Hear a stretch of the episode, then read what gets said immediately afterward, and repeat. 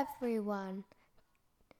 I am Deshna. Welcome to my podcast. Today we will be reading Bear Says Thanks by Karma Wilson.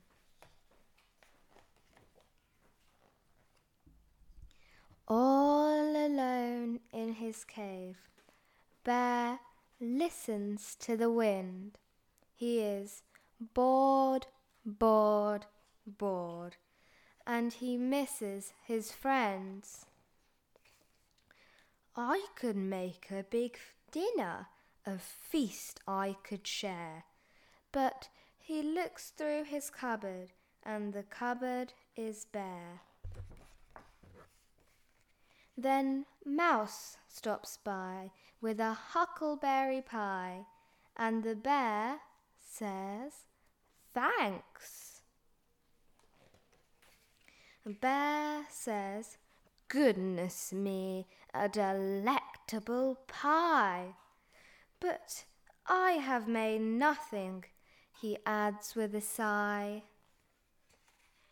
And then they hear hi ho, and they both see Hare with a big batch of muffins at the door of the lair.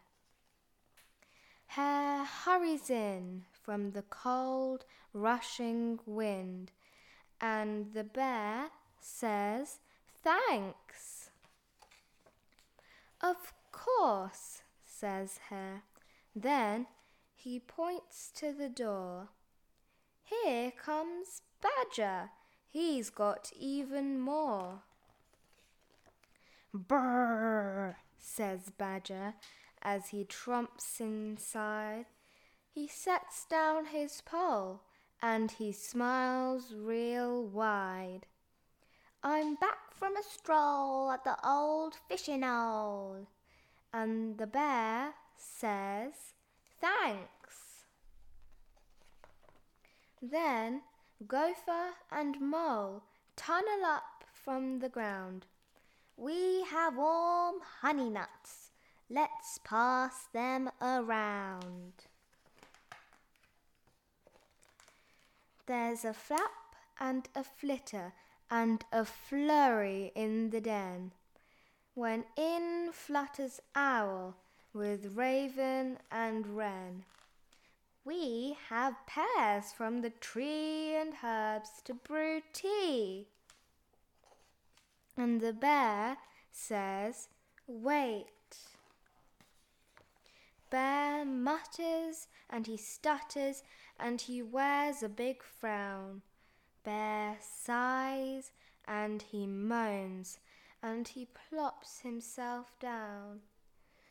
You have brought yummy treats. You are so nice to share. But to me, I have nothing. My cupboards are bare.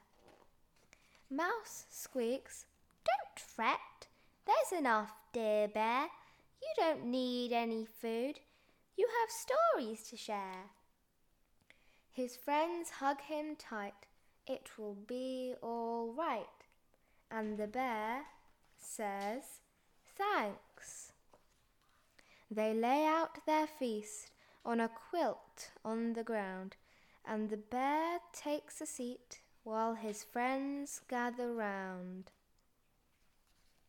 To a cave in the woods, in a warm, bright lair, the friends feel grateful for their good friend Bear.